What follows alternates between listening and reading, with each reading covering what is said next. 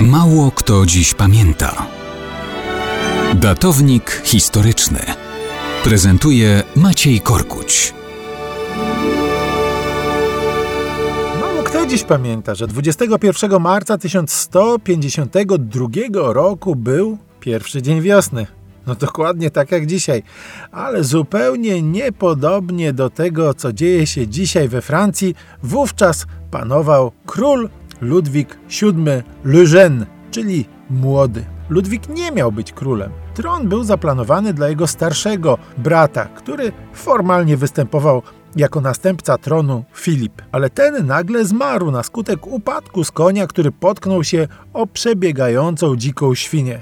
Ludwik miał robić więc karierę w stanie duchownym, ale na skutek nieoczekiwanego pojawienia się owego, jakby nie było, Bogu ducha winnego zwierza, został po prostu nowym, niekwestionowanym następcą tronu Francji. Bez trudu porzucił plany życia w sutannie. W 1137 roku ożenił się z Eleonorą Akwitańską, jedną z najbardziej wpływowych i zarazem bogatych kobiet ówczesnej epoki. Była piękna, rozrzutna i ekstrawagancka, zupełnie inna niż chyba naprawdę w niej zakochany, słynący raczej z pobożności Ludwik. Zresztą koronowany już w kilka miesięcy po ślubie. O Eleonorze opowiemy kiedyś oddzielnie i dlatego, że to ciekawa postać i dlatego również, że finalnie jakoś ta ich małżeńska woda z ogniem połączyć się nie mogła. Ludwik wiele znosił i żonę bronił przed różnymi zarzutami, jednak ponoć czarę goryczy przelało podejrzenie o kazirodcze związki jej z księciem Antiochii Raimundem z Poitiers. Dzieci Ludwik i